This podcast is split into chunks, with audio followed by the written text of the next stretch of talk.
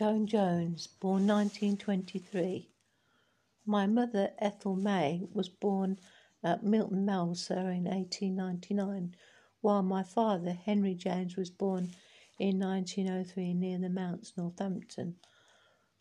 I don't know anything about my grandfathers, but do know that my grandmother, Sarah Langley, died at the age of 75 in 1933. My other grandmother, Granny Hodge, died when I was older. I had one older brother. My grandmother had 15 children. Some were twins. I attended St Andrew's Church when I was five. I remember that once I was talking to a boy who I was sitting next to. The teacher made me stay in. I was peeved about this, so decided I was going to stop. I was not going to stop, but instead decided to go home.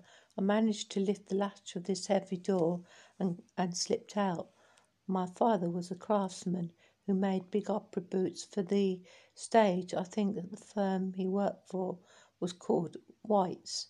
I often go with my mum, often went with my mum to take sandwiches to dad. He would be where the leathers were hanging to be dressed. The factory was just off Abingdon Street. Tanneries were quite dangerous places then. Before mum married, she told me that she had once known someone who worked in a big house in the village. A lord and lady lived there. It was apparently usual practice to have a teenager sleep in the house to keep it aired when the residents were away. My mum was a model in the 50s. She modelled for a lady who made gowns. Dad died in 1947. Mum later remarried and then went to live in York.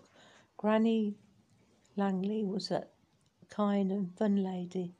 I loved it when she made me chocolate drinks. Auntie Mag lived next door to the granny in Rose Cottage, Mears Ashby. The cottage was at the top of the lane. I worked in a shoe shop whilst I was still at school.